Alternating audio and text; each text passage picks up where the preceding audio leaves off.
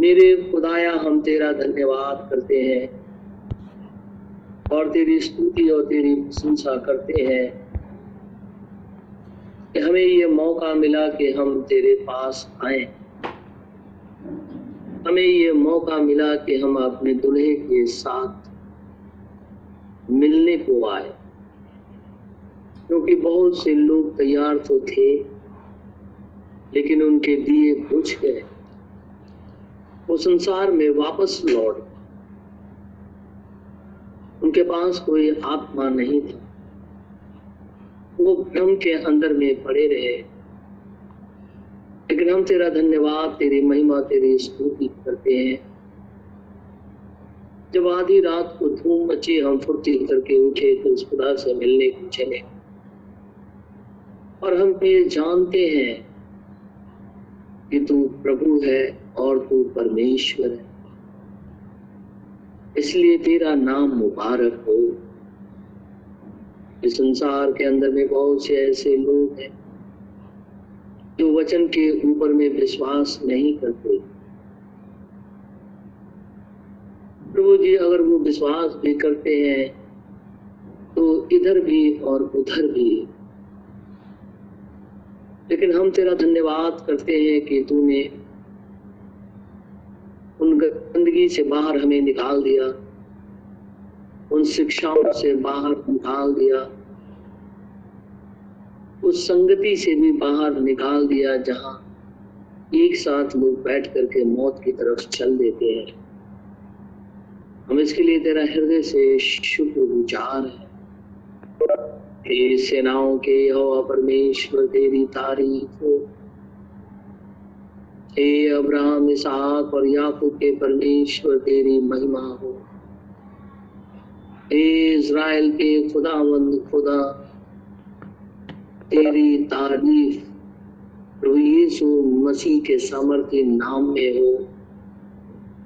क्योंकि तू इज़राइल के स्तुति के सिंहासन पे विराजमान तेरा नाम मुबारक हो। प्रार्थना अपने उद्धार करता प्रभु यीशु नासरी के नाम से माँगता हूँ से इसी करीब पूरा आमीन। प्रकाशित वाक्य की पुस्तक और उसका छह अध्याय। रेवलेशन चैप्टर सिक्स और एक पद से लेकर के दो पद तक मैं आपके साथ पढ़ूँगा। आज फिर फिर मुझे पूरा विश्वास है, हर एक भाई बहन जो जुड़ा हुआ है, वो अपनी अपनी बाइबल लेकर के बैठा है। क्योंकि हम खुदा के वचन को पढ़ने जा रहे हैं। इसीलिए मैं चाहता हूँ कि हर एक भाई और बहन बाइबल लेकर के बैठे। प्रकाशित वाक्य छ एक और दो पद। फिर मैंने देखा कि मेमने ने उन सात मोहरों में से एक को खोला और उन चारों प्राणियों में से एक का गर्जन का सा शब्द सुना, आ। मैंने दृष्टि की और देखो, एक श्वेत घोड़ा है और उसका सवार धनुष लिए हुए है और उसे एक मुकुट दिया गया और वह जय करता हुआ निकला कि और भी जय प्राप्त करे। परमेश्वर के इस वचन के पढ़े और सुने जाने पे आशीष हो। आमिन।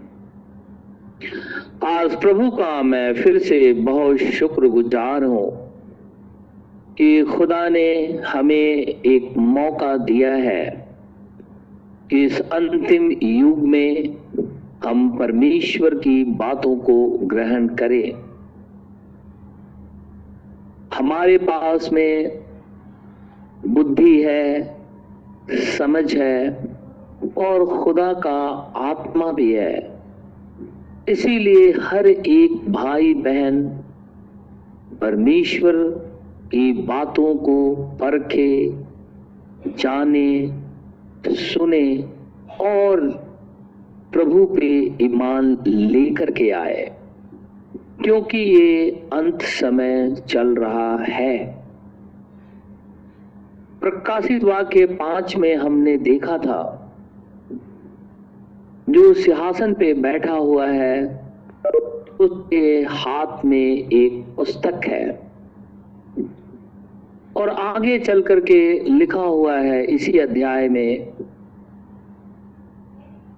कि जहाँ चार प्राणी फोर लिविंग क्रिएचर चौबीसों प्राचीन, लाखों और करोड़ों एंजल्स और जो भी वहाँ पे और दूसरे लोग उपस्थित हैं, जिनका नाम मेमने की जीवन की पुस्तक में लिखा हुआ है। उनके सामने मेमने ने उस किताब को ले लिया।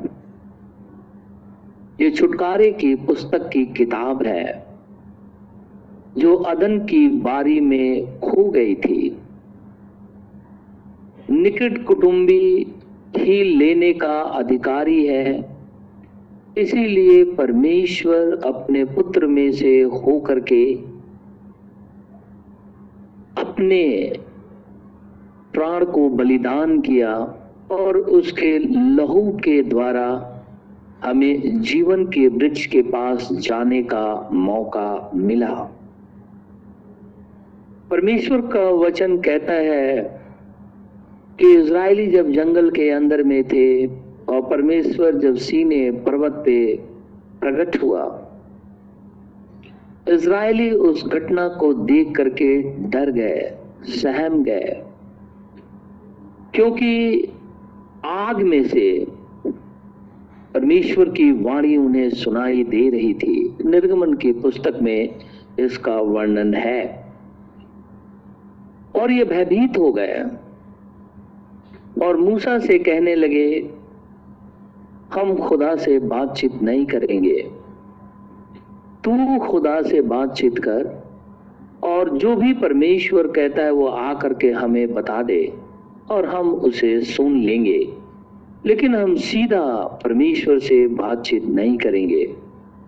यही कारण है कि यहूदी लोग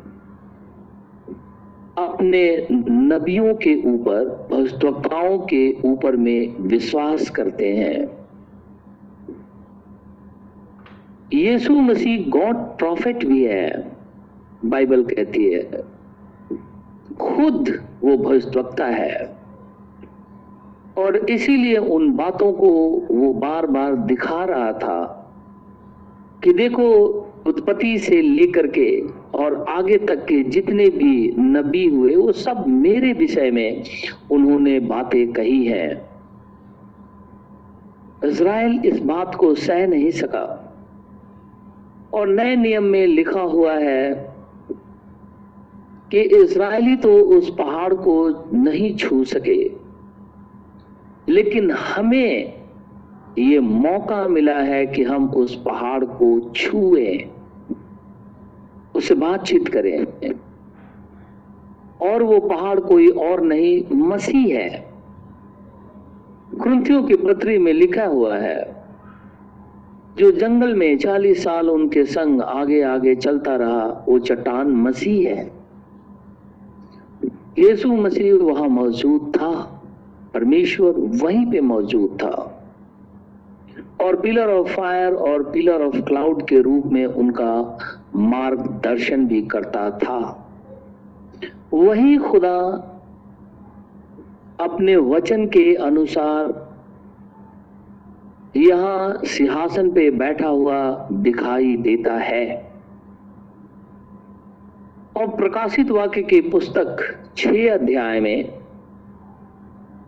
वही जो सिंहासन पे बैठा है जो अनुग्रह के स्थल पे वध किया हुआ मेमने के रूप में दिखाई दे रहा है, उसने उस मुहर को, पहली मुहर को खोल दिया। जैसे ही उसने पहली मुहर को खोला, लिखा एक ज़ोर की गर्जना हुई, थंडर हुआ। और योना को बोला गया, आ, और इसे देख। देखिए क्या चीज़ है। योना गया और उसने देखा मुहर जब खुली, वो भेद की बातें जब प्रकट हुई तो उसने देखा कि एक श्वेत घोड़ा उसमें से निकला है। मुहर जब टूटी तो उसे एक श्वेत घोड़ा दिखाई दिया और उस पे कोई सवार है जो बैठा हुआ है। ये एक भेद की बात है कि आखिर सफ़ेद घोड़े पे कौन सवार है? सफ़ेद वस्त्र पहने हुए। और वो कोई और नहीं, वो एंटी क्राइस्ट स्प्रिट है। वो विरोधी की आत्मा है, जो इतने सालों तक अपने आप को सफ़ेद वस्त्र में ढके हुए कलिसियाओं को भी भरमा रही थी। कलिसिया उसके ऊपर में ईमान लेकर के आ रही थी, क्योंकि वो अपने आप को नबी भी कहता है। वो अपने आप को परमेश्वर के पुत्र के बदले में भी कहता है। वो त्रिमुखी, तीन मुख वाला क्राउन भी पहनता है। वो अपने हाथ में राज दंड लिए रहता है। वो एक भरमाने वाला व्यक्ति है। और प्रकाशित वाक्य में भी हमने पढ़ा था कि ये तो मनुष्य का अंक है, और वो अंक है छह सौ छियासठ। जिसके पास बुद्धि हो, वो इसे जोड़ ले। बाइबल कहती है, परमेश्वर का वचन कहता है, जिसके पास ज्ञान है, बुद्धि है, वो इस अंक को जोड़ ले, क्योंकि ये मनुष्य का नंबर है। किसी और का नंबर नहीं है। ये मनुष्य का नंबर है। और कल हमने देखा था कि वो अपने समय में ही प्रकट होगा। पॉलुस ने कलिसिया को लिखा, इफ्सुस कलिसिया काल के अंदर में, हम जानते हैं कि वो मैसेंजर होने की वजह से कलिसिया को बहुत सी बातें लिखता है। उसने कहा कि वो अपने ही समय में प्रकट होगा। पॉलुस के समय में प्रकट नहीं होगा। लेकिन पॉलुस के समय में उसने अपने आप को कलिसिया में छुपा रखा था। प्रकट नहीं हो रहा था। लेकिन पॉलुस कहता, अपने समय में ही प्रकट होगा। क्यों? क्योंकि अभी उसे रोके हुए है। रोकने वाला अभी उसे रोके हुए है और हम वो जानते हैं रोकने वाला कौन है। वो है जीसस क्राइस्ट उसे रोके हुए है ताकि वो अपने समय में प्रकट हो। अब समय आ गया है कि वो अपने आप को धीरे धीरे प्रकट करे। और जैसे जैसे वो प्रकट करता है, वो पुरानी बातें हमें एकदम स्पष्ट रूप से दिखाई देती हैं। कि उसने कलिसिया को किस रीति से बहकाया है और आज भी बहका रहा है।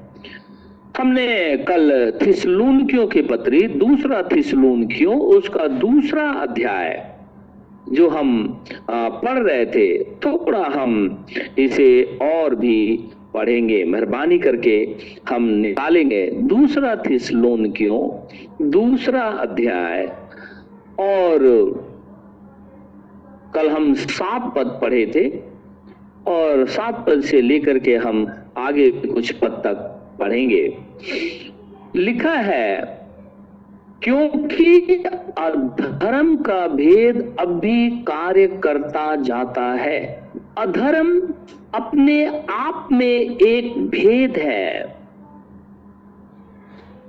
कल हम ये बात कर रहे हैं कि आखिर अधर्म क्या है? हम जानते हैं कि ये काम अच्छा है, ये काम बुरा है।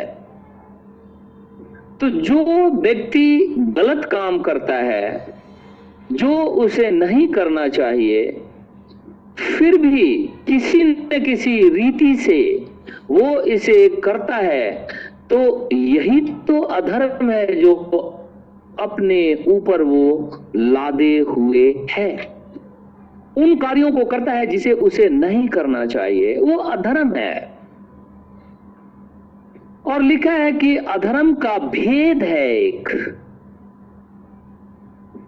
अब भी कार्य करता जाता है।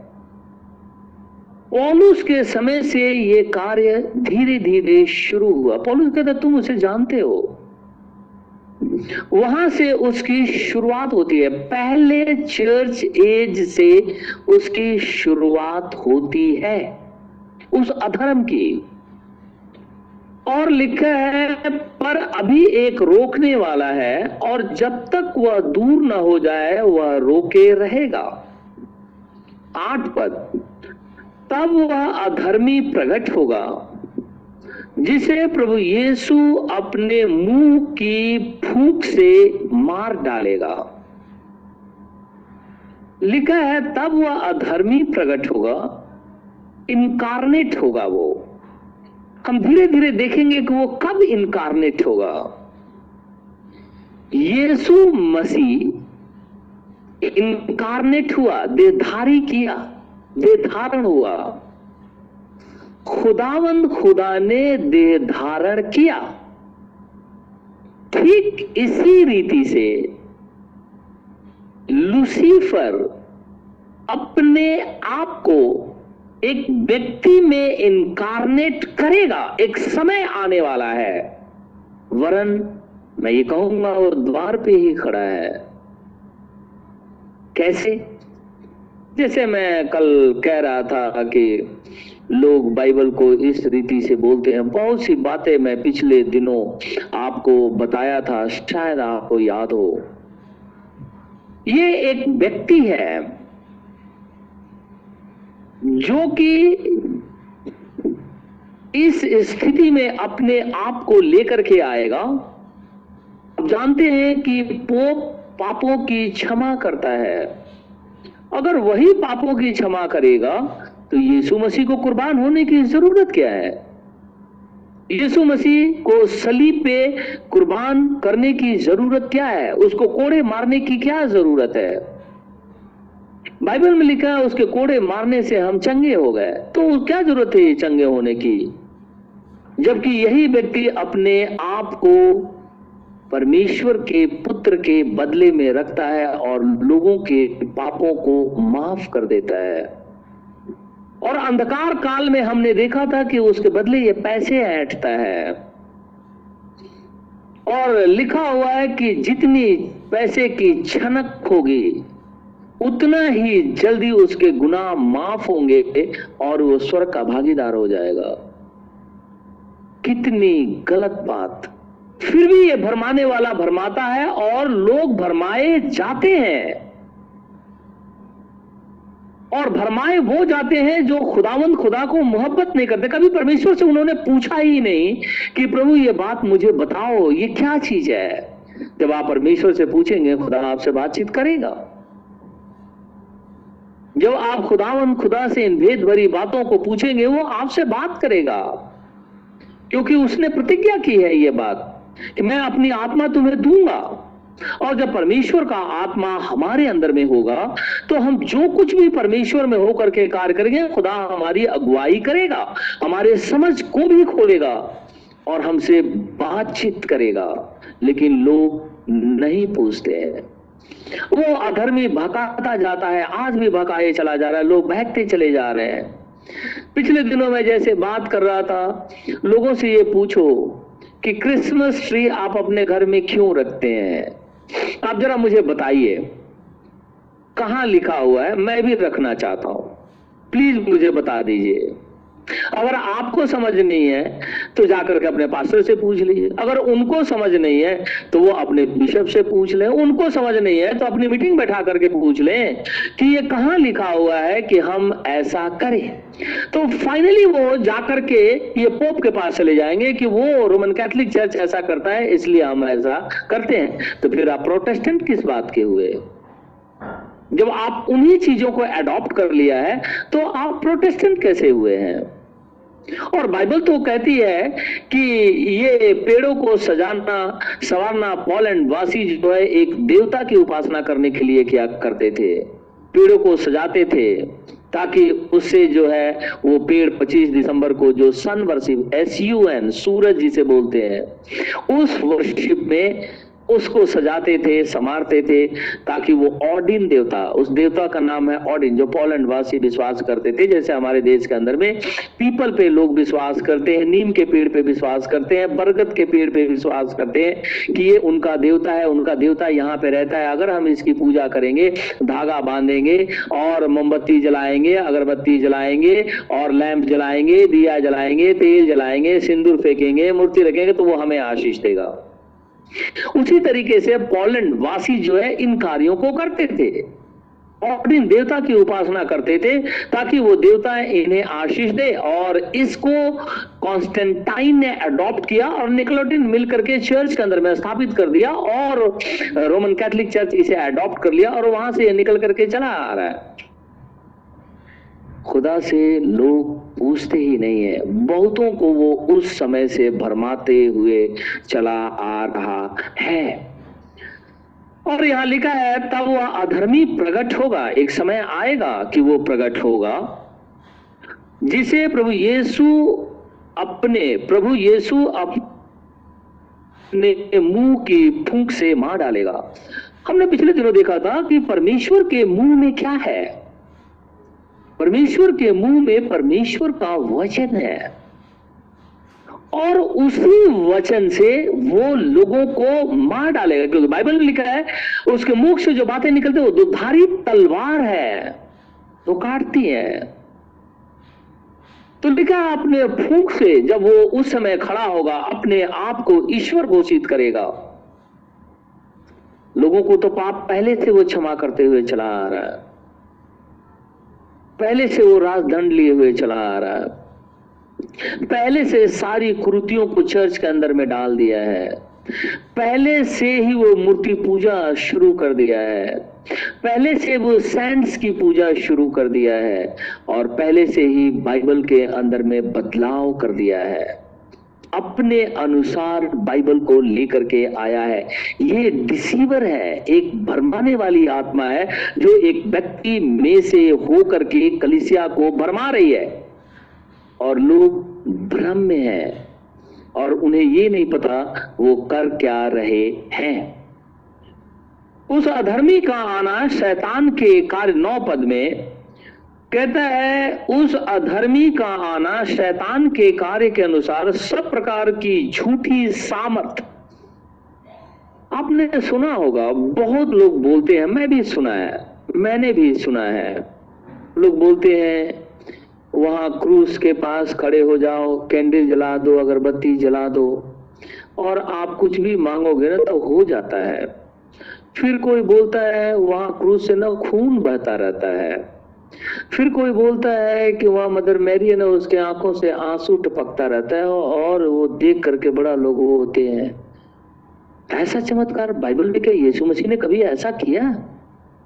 कि वो पेड़ में से कोई चीज़ टपक रहा हो, या किसी लकड़ी में से कोई चीज़ बातें निकल करके आ रही हो? कि ताकि कंफ्यूजन हो जाए लोगों को? क्या खुदावन खुदा का आत्मा कंफ्यूजन का आत्मा है? बाइबल कहती है नो परमेश्वर का आत्मा कंफ्यूजन का आत्मा नहीं, वो किसी को कंफ्यूज नहीं करता। कंफ्यूज केवल शैतान करता है। और यही कारण है कि जितने भी झूठे चीन है, वो प्रकट करता है। कोई बोलता है, सपने में मदर मैरी आ गई। कोई बोलता है, सपने मदर टेरेसा आकर के ये बातें कहने लगी और हमने वैसा ही किया और माला जपना शुरू किया, हमारा काम हो गया। ये कैसी बात? बाइबल में कहा लिखा हुआ है कि खुदावन खुदा ने किसी मनुष्य का इस्तेमाल किया मरने के बाद? बाइबल तो ये कहती है कि नबियों को उसने भेजा और एंजल के थ्रू अपने कार्यों को वो करता है। जो भी मैसेज देना होता है वो अपने एंजल को भेजता है, लोगों के पास, ताकि वो उसे बताए। लेकिन लोग इस रीति से ये झूठे प्रचार करते हैं और शर्मिंदा भी नहीं होते। उन्हें शर्म भी नहीं आता कि बाइबल में इन चीज़ों का वर्णन नहीं है तो ये हम एक्स्ट्रा ऑर्डनरी कैसे लेकर के आ रहे हैं? इसीलिए डिट्रोनॉमी के पुस्तक में लिखा है कि जो अपने आप को भजद्वक्ता कहता है, जो अपने आप को यह सोचता है कि मैं प्रोफेसी करता हूँ, जो अपने आप को यह सोचता है कि मैं चिन्ह दिखा सकता हूँ क्योंकि मैं भजद्वक्ता हूँ तो मेरे सामने आकर के खड़ा हो जाए। और अगर मैं जो बातें कहूँ, और वो बातें वो कहे पूरी हो जाए तो वो मेरी तरफ़ से है। और अगर वो कोई बात कहता है और वो मेरी तरफ़ से नहीं है तो वो कभी पूरी नहीं होती है। आप मेरे पास आ जाओ। ये खुदा बोलता है। मैं नहीं, ये ये परमेश्वर कहता है कि जो अपने आप को कहते हैं कि मैं ऐसा हूँ तो मेरे पास आ जाए और मैं उनसे सवाल जवाब करता हूँ। ये डिसीवर है। और जब आप उन्हें इन बातों को सिखाने की कोशिश करते हैं कि आप ऐसा ना करें तो वो एकदम आपके एंटी होकर के वर्क करना शुरू कर देते हैं। उनकी स्पिरिट आपका विरोध करती है। एकदम खड़े होकर के विरोध करते हैं। वो ये नहीं सोचते कि ये जो कह रहे हैं, क्या ये सच है या झूठ है? मैं चलो पूछ करके देखता हूँ कंफर्म कर लेता हूँ बाइबल से कंफर्म कर लेता हूँ, खुदा के पास जाकर के पूछता हूँ, या किसी परमेश्वर के सेवक के पास जाकर पूछता हूँ बाइबल पढ़ता हूँ, उसमें से जाकर के मैं देखूँ कि क्या ये बातें सच है या नहीं है, या कोई एकदम सीरियल वाइज ये चल रहा है कि नहीं कि पहले यीशु मसीह जन्म लेगा, उसके बाद मरेगा। ये नहीं कि पहले पृथ्वी पर वो जन्म ही नहीं लिया और ये लोग बोलने लगे कि मुझे दिखाई दे रहा था कि ऐसा हो रहा है।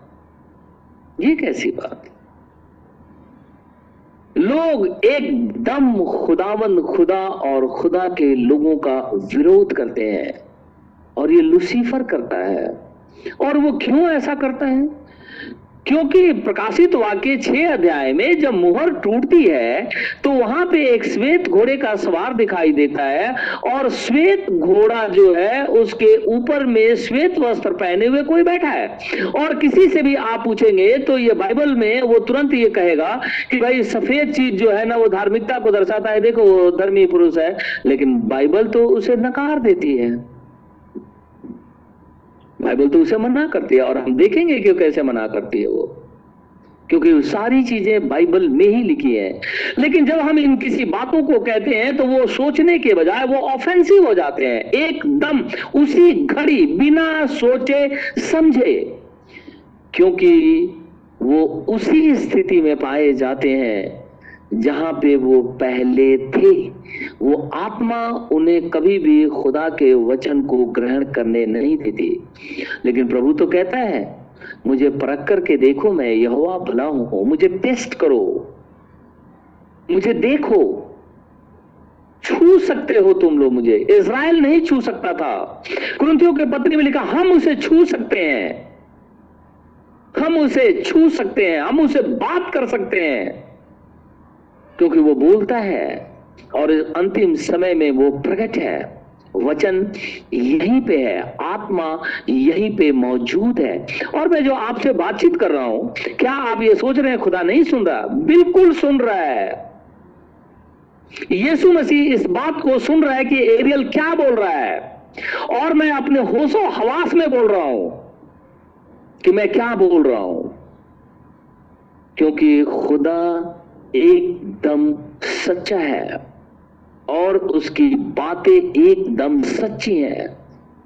वो कोई फेर बदल और लुभावने वाली बातें नहीं है और कोई स्टोरी नहीं मैं सुना रहा हूँ। मनुष्य होने के नाते मैं गलती कर सकता हूँ, लेकिन पाप नहीं कर सकता। और पाप क्या है? परमेश्वर के अगेंस्ट में खड़ा हो जाना। खुदावन खुदा के वचन के विरोध में खड़ा हो जाना और जो उसे ग्रहण नहीं किया है, वो भी उसके विरोध में है। जो ग्रहण कर लिया है, वो तो ठीक है। लेकिन जो ये सोचता है, समझ करके और सिर्फ़ चुप रहता है, वो भी उसके अगेंस्ट में है, क्योंकि वो तो गुनगुना है, वो तो चुप बैठा हुआ है। वो सोच रहा है कि मैं जानता हूँ। लेकिन परमेश्वर का वचन ये कहता है कि हर प्रकार की सामर्थ, झूठी सामर्थ और चिन्ह और अद्भुत काम के साथ और नाश होने वालों के लिए, जो नाश हो रहे हैं, उनके लिए धर्म के सब प्रकार के धोखे के साथ होगा। जो नाश होने वाले हैं, उनके लिए ये झूठी सामर्थ, झूठे चिन्ह और झूठे अद्भुत काम प्रकट होते हैं। जैसे मैंने कहा, वो बोलते हैं, मदर, मेरी की आँखों से आँसू गिर रहा था। कोई बोल देता वहाँ क्रूज के सामने खड़े हैं। कोई रोड पे चल रहा था, कुछ और हो गया। कोई बोला था, रोड पे हम चल रहे हैं तो ऐसा दिखाई दे दिया। नाना प्रकार की बातें बोलते हैं, लेकिन यही बात यीशु मसीह से पूछने नहीं जाते। कभी वो घुटने देख करके खुदावंद खुदा के सामने रो करके ये बातें पूछने नहीं जाते कि, हे प्रभु, स्वप्न के अंदर में मैंने ये दिखाई दिया है, क्या ये बात तेरी ओर से है? या ये काम मैंने अपनी आँखों से देखा, क्या ये तेरी ओर से है? या ये भाई ने ऐसा वचन सुना है क्या ये तेरी ओर से है? तो खुदा आपसे बातचीत करेगा। आप जब बाइबल पढ़ेंगे तो आप परमेश्वर आपसे बातचीत करेगा, क्योंकि वर्ड ऑफ़ गॉड है। ये परमेश्वर का वचन है, और यीशु मसीह कहता है, आकाश और पृथ्वी टल जाएगी, मेरी बात कभी नहीं टलेगी मैंने जो कह दिया, वो कह दिया है। तो उसी ने कहा कि नाश होने वालों के लिए सारी चीज़ें हैं।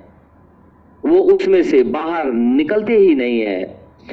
लिखा है, और नाश होने वालों के लिए अधर्म के सब प्रकार के धोखे के साथ होगा, क्योंकि उन्होंने सत्य से प्रेम नहीं किया, जिसे उनका उद्धार होता। खुदावन खुदा का वचन कहता है, उन्होंने कभी भी सत्य से प्यार नहीं किया है। वो ये जानते ही नहीं कि सत्य क्या है।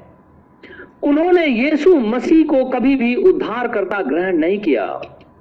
उन्होंने कभी भी यीशु मसीह से कभी बातचीत करने की कोशिश नहीं की। उन्होंने कभी खुदावन खुदा से बातचीत नहीं किया।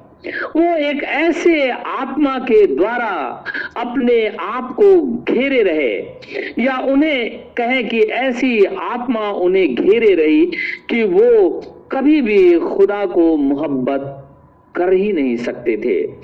लेकिन परमेश्वर का वचन कहता है, और नाश होने वाले के लिए अधर्म के सब प्रकार के धोखे के साथ होगा, क्योंकि उन्होंने सत्य से प्रेम नहीं किया है। और सत्य कौन है? Jesus Christ. यीशु मसीह कहता है ना, मार्ग मैं ही हूँ, जीवन के पास जाना है ना, मेरे में से होकर के जाओ। सत्य मैं ही। हूँ मेरे अलावा कुछ भी सत्य नहीं है और जीवन भी मैं ही हूँ।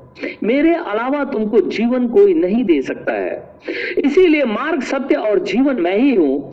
तो परमेश्वर का वचन कहता है कि ये धोखा देने वाले झूठी सामर्थ के द्वारा जो लोगों को धोखा देते हैं, इन्होंने कभी सत्य से मोहब्बत नहीं किया। और सुनने वाले भी कभी भी खुदा से मोहब्बत किया ही नहीं। अगर किए होते तो खुदा के पास जाते।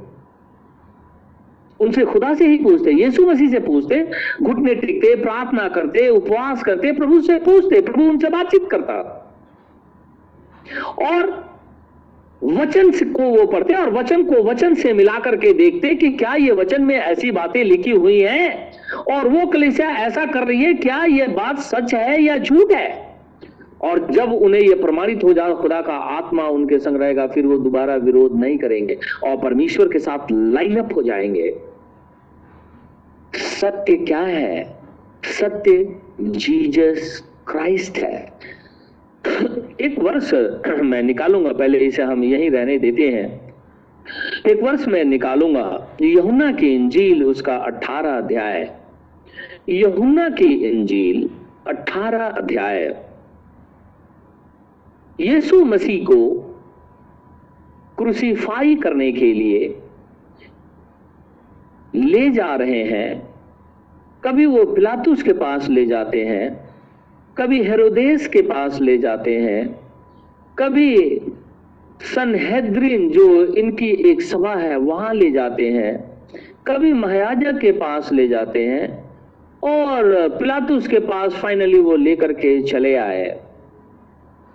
और प्लातूस के पास जब उसे लेकर के आए, पूरी रात यही चलता रहा, उसे खींचते रहे। कभी इधर कोई धक्का दे रहा है, कभी उधर कोई धक्का दे रहा है, कभी उधर कोई थप्पड़ मार रहा है, कभी इधर कोई थप्पड़ मार रहा है, कभी उसके कोई बाल पकड़ रहा है, कभी उसके कपड़े कोई फाड़ रहा है, कभी उसके ऊपर थूक दे रहे हैं सब, कभी कोड़े मार देते हैं, कभी थप्पड़ मार देते हैं, नाना प्रकार से पूरी रात ये लोग ऐसा ही कर रहे हैं, जीसस क्राइस्ट के साथ में, वो चुप बैठा हुआ है, बोल नहीं रहा है। अभी मैं अगर ये बात जो बोल रहा हूँ, और कोई रोमन कैथलिक भाई और बहन अचानक सुने तो एकदम बिगड़ जाएगा। कहेगा कि अच्छा हमारे पोप को ऐसा बोल रहे बिना सोचे समझे उनसे कोई पूछे कि ये माला जो जप रहे हो, हमने तो देखा है कि हिंदुओं में लोग जपते रहते तुम क्यों जपते रहते हो? कहाँ लिखा है कि माला जपते रहो दिन भर बैठ करके? कहाँ लिखा हुआ है? क्यों ऐसा काम करते हो? दूसरे को क्यों सिखाते रहते हो ये गंदी बातें? और लोगों को विश्वास से दूर कर देते हो? तो कुछ नहीं बोलेंगे, वो कहेंगे, नहीं नहीं, तुम्हें समझ में नहीं आता, हमारा पोप हमें समझाएगा, हमारा फादर हमें समझाएगा। वो एक झूठी आत्मा है। और जब यीशु मसीह को मार रहे थे तो वो चुप है। हमको थोड़ा सा दर्द होता है, हम एकदम रिएक्ट करते हैं। एकदम ऑफेंसिव हो जाते हैं। लेकिन उसको रात भर पीट रहे हैं, सब मार रहे हैं हमारे पापों के लिए। क्योंकि अगर वो निकट कुटुंबी नहीं बना तो वो अदन की बारी के अंदर में जो अथॉरिटी जो अधिकार आदम से छीन लिया गया है, वो कैसे वापस आएगा? इसीलिए वो चुप है। और उसे मारते, पीटते वो पिलातुस के पास लेकर के आ गए। पिलातुस उससे बातचीत करने लगा और ये लोग चिल्ला चिल्ला के कह रहे थे कि, इसे क्रूस पे चढ़ा, इसे क्रूस पे चढ़ा, इसे क्रूस पे चढ़ाओ। तो पिलातुस यहाँ बातचीत करने लगा। थोड़ा मैं इसे पढ़ूँगा। अठारह अध्याय का, और मैं पढ़ता हूँ तैतीस पद से। तब पिलातुस फिर किले के भीतर गया, और यीशु को बुलाकर उससे पूछा, क्या तू यहूदियों का राजा है? सवाल किया उसने। एक बात बता, क्या तू यहूदियों का राजा है? यीशु ने उत्तर दिया, क्या तू यह बात अपनी ओर से कहता है या दूसरों ने मेरे विषय में तुझसे यह कहा है? यीशु मसीह उससे सवाल करता है। पिलातुस ने उत्तर दिया, क्या मैं यहूदी हूँ? तेरी ही जाति और प्रधान याजकों ने तुझे मेरे हाथ सौंपा है। तूने क्या किया है? बता। कौन सा अपराध तूने किया है? यीशु ने उत्तर दिया मेरा राज्य इस संसार का नहीं। यदि मेरा राज्य इस संसार का होता तो मेरे सेवक लड़ते कि मैं यहूदियों के हाथ सौंपा न जाता। परंतु मेरा राज्य यहाँ का नहीं। पिलातुस ने उससे कहा तो क्या तू राजा है? यीशु ने उत्तर दिया, तू कहता है कि मैं राजा हूँ। मैंने इसलिए जन्म लिया और इसीलिए संसार में आया कि सत्य की गवाही दूँ। जो कोई सत्य का है, वो मेरा शब्द सुनता है। पिलातुस ने उससे कहा, सत्य क्या है? सवाल किया। अड़तीस पद। कहता है, पिलातुस ने उससे पूछा, थर्टी एट पद में लिखा है पिलातुस ने उससे पूछा, सत्य क्या है? बताओ इसे। हम जानते हैं कि यीशु मसीह ये बात पहले कह चुका है कि मार्ग सत्य और जीवन मैं हूँ। पिलातुस इस बात से अनभिज्ञ है। उसे यह नहीं पता कि जो सामने मेरे खड़ा हुआ है वो कोई और नहीं, कोई आम आदमी नहीं है वो। कोई हमारे जैसा आम आदमी नहीं है। लेकिन बाइबल कहती है, वो परमेश्वर का पुत्र है। उसका जन्म जो हुआ था, वो ह्यूमन यूनियन से नहीं हुआ था। यूसुफ अपनी पत्नी के पास नहीं गया था कि यीशु का जन्म हो। बाइबल में लिखा है, परम पवित्र, जो सर्वशक्तिमान खुदावन, खुदा है, जिसने आकाश और पृथ्वी को बनाया और जेनेसिस के अंदर में सारी जो क्रिएशन के बारे में बात करता है, उसका पुत्र है क्योंकि उसने मरियम के ऊपर में साया किया था। वो अति पवित्र है। और वो ये कहता है कि मार्ग सत्य और जीवन में ही हो, और पिलातुस इससे अनभिज्ञ है। आज भी करोड़ों, अरबों अरबों लोग उस सत्य से अनभिज्ञ है कि सत्य क्या है। सत्य को खोजने के लिए कोई एक पैर पे खड़ा है कोई पानी के अंदर में सिर झुका के खड़ा है कोई पानी के अंदर में बैठा रहता है कोई बालू के अंदर बैठा रहता है कोई हिमालय पर्वत पे चढ़ जाता है कोई सिर के बल खड़ा है कोई पेड़ पे लटका हुआ है कोई गांजा पी रहा है कोई शराब पी रहा है कोई नंगे घूम रहा है कोई नाना प्रकार की गंदगी कर रहा है सत्य को खोजने के लिए लेकिन सत्य तो एक ही है और वो जीजस क्राइस्ट है और वो जीसस क्राइस्ट जो है, जो उद्धार करता है, उसके विषय में पिलातुस पूछता है, तू बता दे, सत्य क्या है? उसे अनभिज्ञ है वो। मेरे सामने जो खड़ा है, ये कौन है? इसीलिए यीशु मसीह पहले एक बार पूछा था, मैं कौन हूँ? बताओ तुम लोग। और अब हम फिसलून के दूसरे अध्याय में आते हैं, वापस। दूसरा थिसलून के उसका दूसरा अध्याय। लिखा है, और नाश होने वालों के लिए अधर्म के सब प्रकार के धोखे के साथ होगा।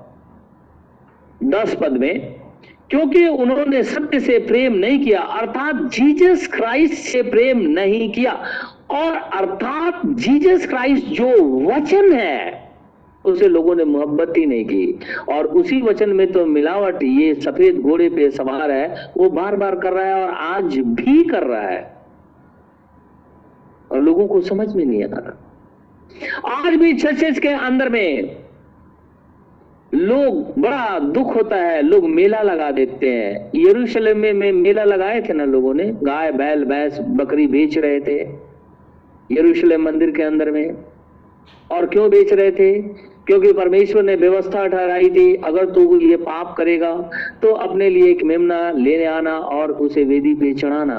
उसके ऊपर में अपना हाथ रखना। और जब वो मेमने को वध किया जाएगा तो इस बात का प्रमाण होगा कि तेरे पाप के कारण एक जीव का जान चला गया आज। अगर तू गुनाह नहीं करता तो ये जीव नहीं मारा जाता। इसीलिए ये लोग जीव जंतुओं को जो परमेश्वर ने ठहराया था जैसे कबूतर पिंडुक बकरा मेड़ा और बैल, ये ये सारी चीज़ें जो वहाँ पे खड़ा होकर के बेच रहे थे। लोग यहूदी लोग आते थे, पाप करते थे, पैसे लेकर के आए, उनको दिया, एक मेमना लिया, ले जाकर के वेदी पे चढ़ा दिया। और कि, और उसके ऊपर बाइबल कहती है, उसके ऊपर में याजक हाथ रखवाता था, उस व्यक्ति के व्यक्ति का हाथ रखवाता था उस जानवर के ऊपर में। और जो इस बात को प्रमाणित करता था, तेरे पाप के कारण में ये मेरा आज जान दे दिया है। यीशु मसीह मेमना है। और जब यीशु मसीह मेमना है तो जब उसने जान दी तो इस बात को प्रमाणित करता है, तेरे गुनाह की वजह से मैंने अपनी जान दी है और मैंने तुझे खरीद लिया है। और जब मैंने अपने लहू से तुझे खरीद लिया है, मोल ले लिया है तो अब तू मेरा है। और जब मेरा है तो मैंने तेरे ऊपर में अब मुहर लगा दी है। और जब मुहर लगा दी है तो इस मुहर को कोई तोड़ नहीं सकता है। क्योंकि जब तक ये अपने गंतव्य स्थान पे, जहाँ पे इसे जाना है, जब तक वहाँ पे चले ना जाए, तब तक ये सील टूट नहीं सकता है। और हमें जाना एक ही जगह है, स्वर्ग। तो हमारे ऊपर में मुहर लगी हुई है। और जिनके ऊपर में मुहर नहीं लगी हुई है वो खुदा के पास आए। और लिखा हुआ है, और नाश होने वाले के लिए अधर्म के प्रकार के धोखे के साथ होगा, क्योंकि उन्होंने सत्य से प्रेम नहीं किया, जिससे उनका उद्धार होता। उनका उद्धार होता। अगर यीशु मसीह जो सत्य है, अगर उससे ये प्यार करते, वचन से प्यार करते, वचन उनके अंदर में होता तो उनका उद्धार हो जाता। क्योंकि यीशु मसीह का लहू सारे पापों से हमें छुड़ा देता है। हमारे पास में अब कोई पाप नहीं रह जाता। कोई भी पाप नहीं रह जाता। हम पाप से पूरी तरीके से छूट गए और पाप क्या है? परमेश्वर की आज्ञा का उल्लंघन, ये पाप है। तो आप बोलेंगे या आपके मन में सवाल उठता होगा कि फिर ये चोरी बेविचार दारू पीना, शराब पीना, नाना प्रकार के गंदगी करना, खून कर देना, जो भी गंदगी जो आप जानते हैं, ईर्ष्या, द्वेष कले फिर ये क्या चीज़ है? बाइबल में लिखा है, ये पाप के फल है। पाप आपने परमेश्वर की आज्ञा को तोड़ा है, इसीलिए ये सारे फ्रूट आपके शरीर के अंदर में दिखाई देते हैं। यानी जो शरीर हृदय के अंदर में जो मूल बैठा हुआ है, आप उसे बाहर निकालिए तो ये पाप के फल प्रकट नहीं होंगे। वहाँ जीसस क्राइस्ट को ले जाकर के बैठा दीजिए तो यीशु मसीह के फल प्रकट होने लगेंगे। आत्मा के फल प्रकट होने लगेंगे, जो बाइबल में लिखा हुआ है। गलतियों की पत्री के अंदर में सारे आत्मा के फल लगेंगे। लेकिन अगर लुसीफर हृदय के अंदर में बैठा हुआ है तो ये सारे पाप के फल दिखाई देते हैं। लोग शराब पी करके आते हैं, सिगरेट पीते हैं, नाना प्रकार की गंदगी करते हैं, उनको बोलो तो वो लोग कहते हैं कि अगर पी लिया तो क्या हो गया, अगर नहीं पिया तो क्या हो गया भाई? बाइबल जिस चीज़ को मना करते हो, उसी काम को क्यों करते हो? जिस चीज़ को मना कर देती है बाइबल, ज़बरदस्ती उसी को करते हो। जिस चीज़ को करने के लिए कहते हैं, उसे तो करते नहीं। जिस चीज़ को मना कर देते उसी को करते हो। कल तक हम नहीं जानते थे तो हम इस पाप के अंधेरे में थे। जब तक हमने पश्चाताप नहीं किया था तो इस पाप हमारे ऊपर में चारों तरफ़ से घेरा डाले हुए था।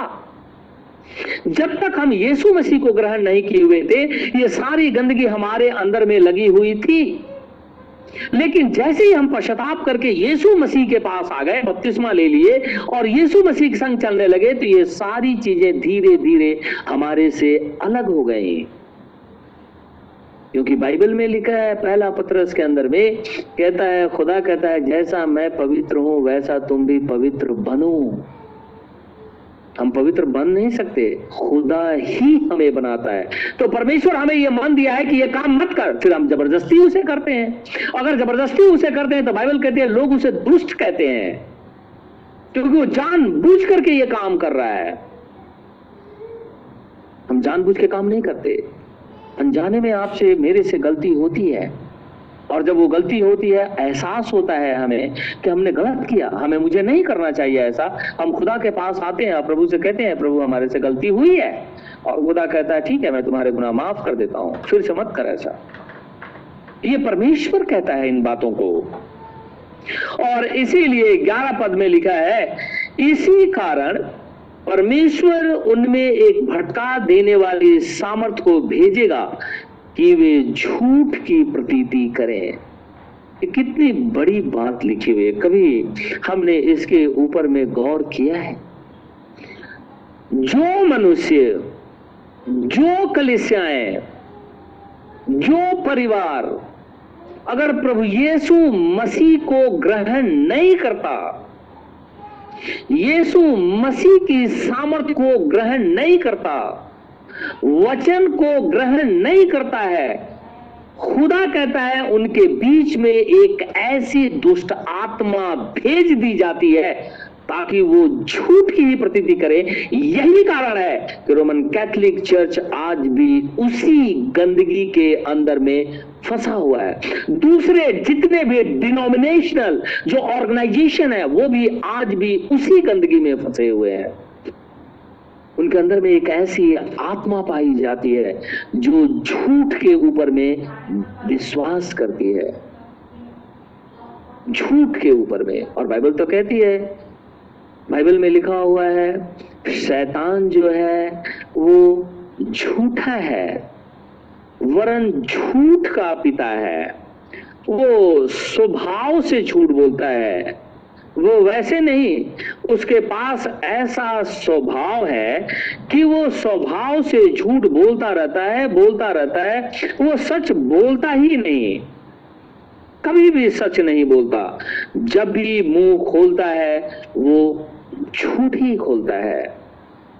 हमेशा झूठ बोलता रहता है। इसीलिए खुदावंद खुदा का आत्मा कहता है परमेश्वर का वचन कहता है, जो मनुष्य अपने आप को सुधारता नहीं है, वचन सुनने के बाद में भी अपने आप को परमेश्वर के सन्मुख लेकर के नहीं आता। बपतिस्मा लेने के बाद भी अपनी आदतों को वो नहीं छोड़ता है। बपतिस्मा लेने के बाद भी वो परमेश्वर के साथ लाइनअप नहीं है। इस अंतिम समय के अंदर में वो खुदावंद खुदा के साथ नहीं चल रहा है। तो लिखा हुआ है, उसके अंदर में एक दुष्ट आत्मा पाई जाती है, जो दुष्ट आत्मा झूठ की प्रतीति विश्वास करती है। हमें घटना जानते हैं शाउल के विषय में। शाउल जो फ़र्स्ट किंग था इसराइल का उसके ऊपर में दुष्ट आत्मा आती थी, क्योंकि उसने परमेश्वर के विरोध में काम कर दिया था। उसके अंदर में एक दुष्ट आत्मा प्रबल होती थी, और लिखा हुआ जब वो प्रबल होती थी तो बड़े परेशानी करती थी वो। लेकिन दाऊद उस समय छोटा था, और उसके लिए जब वो सामने खड़ा होकर के बाजा बजाता था तो दुष्ट आत्मा शांत हो जाती थी। बाइबल के अंदर में लिखा हुआ है, और वो खुदा की तरफ़ से वहाँ उसके ऊपर में प्रबल हो जाती थी। बाइबल में एक और उदाहरण है, आपको याद है, बहुत बार मैंने पढ़ा है, कि जब यहोशापात और अहाब एक साथ इकट्ठे हुए, और इन्होंने कहा कि आओ हम चढ़ाई करते हैं गिलाद के रामोत पर। तो इससे पहले कि हम चढ़ाई करें, चलो हम खुदा से ये बात पूछ लेते हैं कि हे प्रभु, गिलाद की रामोत पे हम लोग चढ़ाई करते हैं, क्या हम उस जंग में जीतेंगे या नहीं? सीध किया वहाँ पे एक अपने आप को प्रॉफिट कहता है, जबकि वो झूठा है। उसके साथ में और भी भोजदत्ताओं का दल वहाँ खड़ा हो गया। और जब राजा, दोनों राजा ने पूछा, बताओ, हम गिलाद के रामोद पे चढ़ाई करें? इन लोगों ने कहा हाँ चढ़ाई कर। खुदा कहता है कि तू वहाँ विजयी होगा। यहोसा पात के अंदर में एक शक उत्पन्न हुआ। नहीं नहीं नहीं नहीं नहीं। हे आप एक बात बता, तेरे यहाँ कोई और भी नबी है जो इन बातों को बता सकता है? आप कहने लगा, हाँ, एक नबी है, लेकिन मैं उससे घृणा करता हूँ। मैं उसे कभी पसंद नहीं करता। क्योंकि जब कभी वो मुँह खोलता है तो मेरे विरोध में खोलता है। कह उसे बुलाओ। वो कौन है? बोलता वो मिका है। मिकाया को बुलाओ। मिका वहाँ पे गया। जब वो रास्ते में जा रहा था, जब उसे लेने के लिए गए हुए थे तो जो दूत उसको लेने के लिए गए थे, वो कहने लगे उससे हे मिका, सुन सारे नबियों ने एक स्वर में कहा है कि हे राजा, गिलाद के रामोद पे चढ़ाई कर तू विजयी होगा। इसीलिए तू भी यही बात राजा से कहना। वो चुप हो गया। खुदा उससे बातचीत करने लगा। वो जब उनके सामने वहाँ गया, इन्होंने पूछा, बताओ कि क्या हम गिलाद के रामोद पे चढ़ाई करें? मीका कहने लगा हाँ चढ़ाई कर। आप कहने लगा, तुझे खुदा के जीवन की सौगंध, यहोवा परमेश्वर के जीवन की सौगंध, तू सच बोल। मीका कह तो मीका कहने लगा तो सुन, खुदा कहता है, मैंने इज़राइल को तितर बितर होते हुए देखा है। क्योंकि मैंने आकाश को खुला हुआ देखा और परमेश्वर को सिंहासन पे विराजमान होते हुए देखा और स्वर्गीय सेना उसके चारों तरफ़ वहाँ घेरे हुए है। और परमेश्वर कहता है कि तुम में से कौन है जो जाकर के इन नबियों को बहकाएगा तो वहाँ पे एक झूठी आत्मा आती है। और कहती है, मुझे पृथ्वी पर भेज, खुदा को बोलती है, मुझे पृथ्वी पर भेज। मैं जाकर के सीध किया और उसके नबियों को भगाऊँगी ताकि वो झूठ बोले। और यही कारण है कि सीध किया और उसके जितने नबी है तो उसे झूठ बोल रहे हैं। तू जा जंग के अंदर में, तू मारा जाएगा। ये आप, तू मारा जाएगा। खुदा कहता है आप कहने लगा, देख, मैं कह नहीं रहा था कि जब कभी भी मुँह खोलता है तो मेरे विरोध में खोलता ले जाकर के इसे जेल में बंद करो। जब मैं जंग से लौट करके आऊँगा, तब मैं इसकी सूती लेता हूँ, तब मैं इसको बताता हूँ।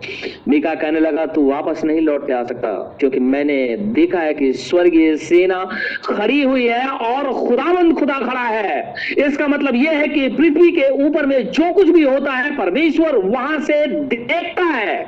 और आज मैं प्रचार कर रहा हूँ तो खुदा इसको भी देख रहा है, क्योंकि यहीं पे बैठा हुआ है। और आप सुन रहे हैं ना तो किस आत्मा में होकर के सुन रहे हैं, ये भी परमेश्वर जानता है। क्योंकि ये खुदा की बातें हैं। स्वर्गीय सेना लगी हुई थी। यहाँ लिखा है, पहला राजा, दूसरे राजा में आप पढ़ सकते हैं। ये घटना जो मैं बयान कर रहा हूँ, वहाँ पे लिखा हुआ है। स्वर्गीय सेना वहाँ पे खड़ी थी। एक दुष्ट आत्मा आकर के खुदा के सामने घुटने टेक दी, कहने लगी, मुझे भेज, मैं जाकर के इनके अंदर में बैठ जाऊँगी। ये झूठे भजदताओं के अंदर में समा जाऊँगी। इनके मुँह में से केवल झूठ बुलवाऊँगी और ये लोग झूठ बोलेंगे और लोग इसकी प्रतीति करेंगे। अंत के समय में ऐसा ही है। और आज ऐसा ही हो रहा है। लाखों लोग खड़ा होकर के, हज़ारों हज़ार लोग खड़ा होकर के मीटिंग के अंदर में प्रेस करते रहते हैं। सामने वाला कुछ भी बोल करके चला जाता है। बिना खुदा की आत्मा, बिना वचन के बोल के चला जाता है। लोग उसकी प्रतीति करते हैं। कभी भी खुदा से पूछने नहीं जाते कि, हे प्रभु, ये जो कह रहा है, ये जो हो रहा है, ये सच है या नहीं है? या तेरी ओर से है कि नहीं है? क्योंकि अंत के समय में ये जो धोखा देने वाली ये स्प्रीट जो व्हाइट ड्रेस में व्हाइट हॉर्स पे दिखाई दे रही है, ये डिसीवर है। ये धोखा देती है। ये एंटी क्राइस्ट है। ये चर्चेज के अंदर में समा गई है। परमेश्वर के विरोध में काम करती है। और जो लोग नहीं सुधरते हैं जो लोग परमेश्वर को बार बार कंडेम करते हैं, जो वचन को बार बार कंडेम करते हैं, अपनी वही पुरानी घिसी पिटी ज़िंदगी जीते हैं, वो ये कहते हैं कि हम उस चर्च में जाते हैं, मेरा बाप मर गया, मेरा दादा मर गया, मेरा परदादा मर गया, मैं उसी में रहूँगा तो क्या चर्च आपको उधार देगा या जीसस क्राइस्ट कौन आपको उधार देगा? कहता है, ऐ मेरे लोगों, बाबुल में से निकल करके आ जाओ। उस गड़बड़ी गड़बड़ी में से भागो। जितना जल्दी हो सके भागो तो मैं तुम्हें जीवन दूँगा। निकल करके भागना ही होगा और यीशु मसीह को ग्रहण करना ही होगा। नहीं तो ये खुदा जो आत्मा इस अंतिम समय में भेजेगा, लोग झूठ की प्रतीति करेंगे। विश्वास करेंगे और नाश हो जाएँगे। ये बात पहले से लिखी हुई है। इसीलिए पॉलुस कहता है, मैं ये भेद की बात तुम्हें पहले बता देता हूँ। ये मत कहना, मुझे नहीं पता है। ये मत कहना, ये बात की मुझे नहीं पता है। सबको पता है। और जिसे नहीं पता है, वो खुदा के पास आए यीशु मसीह के पास आए। यीशु मसीह से पूछे। यीशु मसीह सत्य है। यीशु मसीह मार्ग है उस मार्ग, उस वचन में से होकर यीशु मसीह के पास आ जाओ। वो आपसे बातचीत करेगा और उस आत्मा को भी दूर कर देगा। यही कारण है, लोग दोनों तरफ़ हैं, उठ खुदा से डरते ही नहीं। मीका के समय में ऐसा हुआ। जो झूठी आत्मा वहाँ बैठ गई थी, आज भी चर्चेज के अंदर में बैठ गई है। लोगों के अंदर में समा गई है। वो झूठ की प्रतीति करते हैं। लेकिन पिलातुस ने पूछा था, सत्य क्या है? यीशु मसीह बताता है, मार्ग सत्य और जीवन मैं हूँ। मेरे से पूछो, सत्य मैं हूँ? मेरे पास ही आना होगा, नहीं तो वो डिसीविंग स्प्रिट डिसीव कर देगी। और लिखा हुआ है ग्यारह पद में इसी कारण परमेश्वर उनमें एक भटका देने वाली सामर्थ को भेजेगा कि वे झूठ की प्रतीति करें, ताकि जितने लोग सत्य की प्रतीति नहीं करते, यानी यीशु मसीह की प्रतीति नहीं करते, वरन अधर्म से प्रसन्न होते हैं, वे सब दंड पाए। लिखा है ना? वे सारे के सारे लोग दंड पाए। लिखा है that they all might be damned who believed not the truth, but had pleasure in unrighteousness. अधर्म से वो प्रीति रखते हैं। ऐसे लोग नाश हो जाएँगे। यहाँ लिखा है दस पद में, नाश होने वालों के लिए अधर्म प्रबल होता है। उन्हीं के मध्य में ये भका देने वाली आत्मा घुसती है। ताकि वो सत्य कोई प्रतीति ना करें, वो दूसरे चीज़ों की प्रतीति करें। वो चर्च के अंदर में जैसे मैंने कहा कि वहाँ यरूशलेम मंदिर में वो सब कुछ बेच रहे थे। यीशु मसीह आया तो यीशु मसीह ने क्या किया? लिखा, कोड़े बनाया और पीटना शुरू किया। उनके चौके और जितने पीड़े थे, उलट करके फेंक दिया और कहने लगा, तुम लोग मेरे पिता के भवन को डाकुओं का खो बना रखा है तो आज करते हैं तो क्या वो डाकुओं का खो नहीं है? आज करोगे तो वो ठीक है। और यीशु मसीह उस समय करेगा तो वो ठीक नहीं है? उस समय भी ठीक था, आज भी ठीक है। उस समय भी खुदावंद, खुदा ने ऐसा किया, आज भी वैसा करता है। अपने आप को चेक करो कि हम यीशु मसीह में हैं या नहीं। रोज मैं एक ही बात बोलता हूँ, अपने पोजीशन को यीशु मसीह के अंदर में देखो। क्या भटका देने वाली आत्मा हमारे पास है या पवित्र आत्मा हमारे पास है? खुदा हम सबको आशीष और बरकत दे। आमिन। आइए हम प्रार्थना करेंगे। खुदाया, तेरा धन्यवाद हो। प्रभु यीशु मसीह, तेरा धन्यवाद हो। खुदावंद, खुदा, तेरा धन्यवाद हो। जीवित परमेश्वर, तेरा धन्यवाद हो। बरकत और आशीष देने हारा खुदाया, तेरा धन्यवाद हो। जीवन देने हारा प्रभु, तेरा धन्यवाद हो। जीवन और मृत्यु का मालिक, तेरा धन्यवाद हो। खुदाया अपने कलिसिया में रहने के लिए तेरा धन्यवाद हो। हमें मौका दिया, इसके लिए भी तेरा धन्यवाद हो। हमें जीवन दिया, इसके लिए भी तेरा धन्यवाद हो। तेरी महिमा हमेशा तक बनी रहे। हे प्रभु, प्रार्थना करता हूँ, कोरोना वायरस फैला हुआ है। लाखों लोग मर गए प्रभु। ऐसी परिस्थितियों में तेरे बेटे, तेरी बेटियाँ घर से बाहर निकलते हैं, अपने काम काज के लिए। चाहे वो हॉस्पिटल के अंदर में काम करते हो, बाहर काम करते हो, या किसी और काम से घर से बाहर निकलते हो, मैं चाहता हूँ हम सब के चारों तरफ़ अग्नि में दूतों का पहरा लगा, ताकि ये वायरस हमारे शरीर को छूने ना पाए। अगर हम गलती भी करते हैं, इसके बावजूद भी हमें छूने ना पाए। इसराइल के ऊपर दया कर। हमारे दिल्ली शहर, हमारे देश, वरन संपूर्ण पृथ्वी के ऊपर में भी दया कर तेरे अनुग्रह के द्वारा ही लोग बचाए जाएँगे। स्तुति और महिमा केवल तेरा ही हो। प्रार्थना प्रभु यीशु नासरी के नाम से माँगता हूँ, इसे इसी क्षण पूरा कर। आमिन। ऐ हमारे बाप, तू जो स्वर्ग में है तेरा नाम पाक माना जाए, तेरी बादशाहत आए। तेरी मर्ज़ी जैसे स्वर्ग में पूरी होती है, ज़मीन पर भी हो। हमारे रोज की रोटी आज हमें दे। जिस प्रकार हम कसूरवारों को माफ़ करते हैं, तू भी मेरे कसूरों को माफ़ कर। हमें अजमाइश में न पड़ने दे, परंतु बुराई से बचा, क्योंकि बादशाहत कुदरत और जलाल हमेशा तेरे हैं। आमिन। आमिन।